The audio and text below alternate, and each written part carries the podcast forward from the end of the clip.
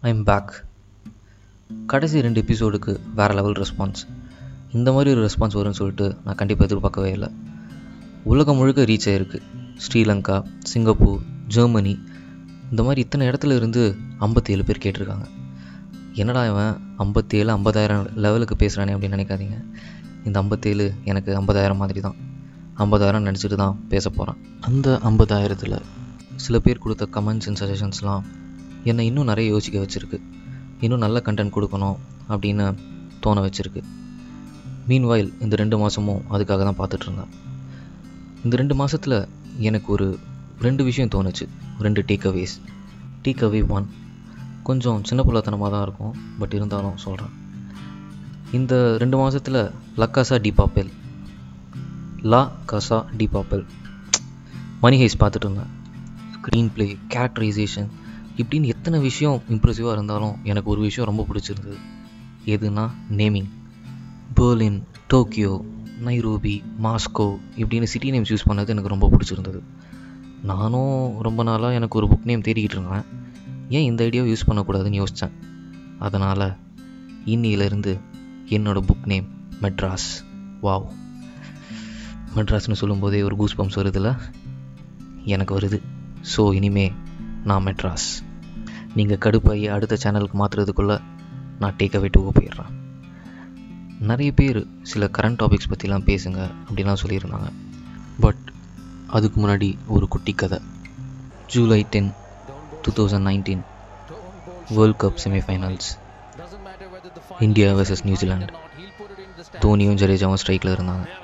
நான் என் ஆஃபீஸில் என் ஆஃபீஸ் மேட்சோடு சேர்ந்து மேட்ச் பார்த்துட்டு இருந்தேன் ஹாட் ஸ்டாரில்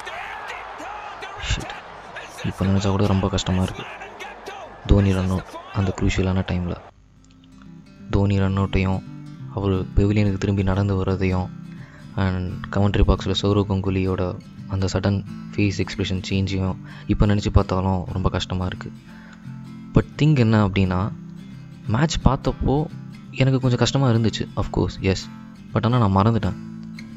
Over the time social media Instagram Facebook இந்த மாதிரி எங்கே போனாலும் அந்த வீடியோஸாகவே இருந்துச்சு. அதை பார்க்குறப்ப தான் எனக்கு ரொம்ப மனசு கஷ்டமாயிடுச்சு. மேட்ச் நடக்கிறப்பே எனக்கு தெரியும் கண்டிப்பாக நீங்கள் நைட்டு தூங்க மாட்டேன் அப்படின்னு. ஆனால் அந்த போஸ்டெல்லாம் பார்த்து பார்த்து எனக்கு ஒரு வாரத்துக்கு நிம்மதியே இல்லை. ஆல்மோஸ்ட் ஒரு ஒன் வீக்குக்கு அப்செட்டாக தான் இருந்தேன். நான் அந்த சமயத்தில் தான் டிசைட் பண்ணேன். நம்ம இனிமேல் இந்த போஸ்டெல்லாம் வந்துட்டு வேறு யாருக்கும் ஷேர் பண்ண வேணாம். நம்ம ஃபீல் பண்ணுற மாதிரி கண்டிப்பாக வேறு யாராச்சும் ஒருத்தர் ஃபீல் பண்ணிகிட்டு இருப்பாங்க அப்படின்னு. அதே தான் நான் இந்த இடத்துலையும் இன்சிஸ்ட் பண்ண விரும்புகிறேன் என்னோடய கண்டென்ட் கரண்ட் சுச்சுவேஷன்ஸை மறுபடியும் ஞாபகப்படுத்துகிற மாதிரி இல்லாமல் இருக்கிற சுச்சுவேஷன்லேருந்து எஸ்கேப் ஆகி வேறு ஒரு யூனிவர்ஸுக்கு கூட்டிகிட்டு போகிற ஒரு கண்டென்ட்டாக இருக்கணும் அப்படின்னு சொல்லிட்டு டிசைட் பண்ணியிருக்கேன். ஸோ அந்த மாதிரி கண்டென்ட்ஸ் தான் ஒர்க் பண்ணிகிட்ருக்கேன் விரைவில் ஒரு புது சீரீஸ் இட்ஸ் கால்டு சுட்ட கதை அப்படின்னு ஒரு சீரீஸ் வரப்போகுது. என்ன ஏது அப்படிங்கிறது அது ரிலீஸ் பண்ணுறப்போ சொல்கிறேன் இதுதான் அந்த டேக் அவே டூ ஃபைன் தெரிஞ்சோ தெரியாமலோ தோனியை பற்றி பேசிட்டேன். இப்போ தோனியை பற்றி பேசினா சுஷாந்த் தான் ஞாபகத்துக்கு வராரு. சுஷாந்த் இப்படி பண்ணியிருக்கக்கூடாது எல்லார் மாதிரியும் நானும் இறந்ததுக்கப்புறம் தான் அவரோட போஸ்ட் அண்ட் ட்வீட்ஸ் எல்லாம் பார்த்துட்டு இருந்தேன். ரியலி வெரி ப்ரில்லியண்ட் இந்த மாதிரி ஒரு ஆளை நான் கண்டிப்பாக இன்ஸ்பைரிங்காக எடுத்துகிட்டு ஒர்க் பண்ணியிருந்திருப்பேன். பட் ஆனால் அவரே இப்படி பண்ணது ஒரு மிகப்பெரிய வேக்கப் காலாக தான் இருக்குது ஆக்சுவலி எம்எஸ் தோனி படத்தில் திஷா பட்டன் இறந்து போனதே என்னால் தாங்க முடியல. தோனியோட கேர்ள் ஃப்ரெண்ட் தான் இறந்து போனது. ஆனால் என் கேர்ள் ஃப்ரெண்ட் இறந்து போன மாதிரி ரொம்ப வருத்தப்பட்டுக்கிட்டு இருப்பேன். அந்த மாதிரி இருக்க எனக்கு இந்த டெத் கண்டிப்பாக என்னால் ஏற்றுக்கவே முடியல. சீரியஸாக நம்ப முடியல. மீ பீங் அன் இன்ட்ரோவர்ட் சுஷாந்துக்கு என்ன நடந்திருக்கும் அப்படிங்கிறத ஓரளவுக்கு ஃபீல் பண்ண முடியுது. No depression is small thing ஆனால் நானும் இந்த மாதிரி சில சுச்சுவேஷன்ஸ் எல்லாம் இருந்திருக்கேன்.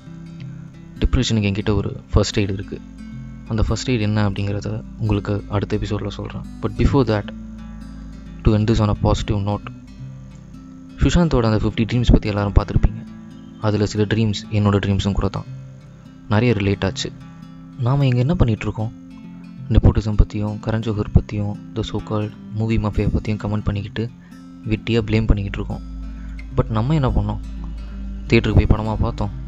தமிழ் ராக்கர்ஸ்லேயும் டெலகிராம்லேயும் டவுன்லோட் பண்ணியில் பார்த்துட்டு இருந்தோம். நம்ம என்ன? அவ்வளோ ஒழுங்கா? அப்படி இருக்கிற நம்ம பேசவே கூடாதுல்ல? இப்போ அவங்கள திட்டி அவங்கள டிப்ரெஷனுக்கு தள்ளி அவங்கள சூசைட் பண்ணிக்கணுமா? தேவையே இல்லை. மேபி நான் என்ன டிசைட் பண்ணியிருக்கேன் அப்படின்னா அந்த ஃபிஃப்டி ட்ரீம்ஸில் எனக்கு ரிலேட் ஆகிற சில ட்ரீம்ஸ்லாம் இருக்குன்னு சொன்னால அதெல்லாம் அச்சீவ் பண்ண ட்ரை பண்ண போகிறேன் அச்சீவ் பண்ணால் எனக்கும் சந்தோஷம். And maybe Sushant will also be happy rest in peace Sushant இந்த ஃபர்ஸ்ட் எய்ட் ஃபார் டிப்ரெஷன் பற்றி அடுத்த எபிசோடில் சொல்கிறேன் டேக் கேர் பை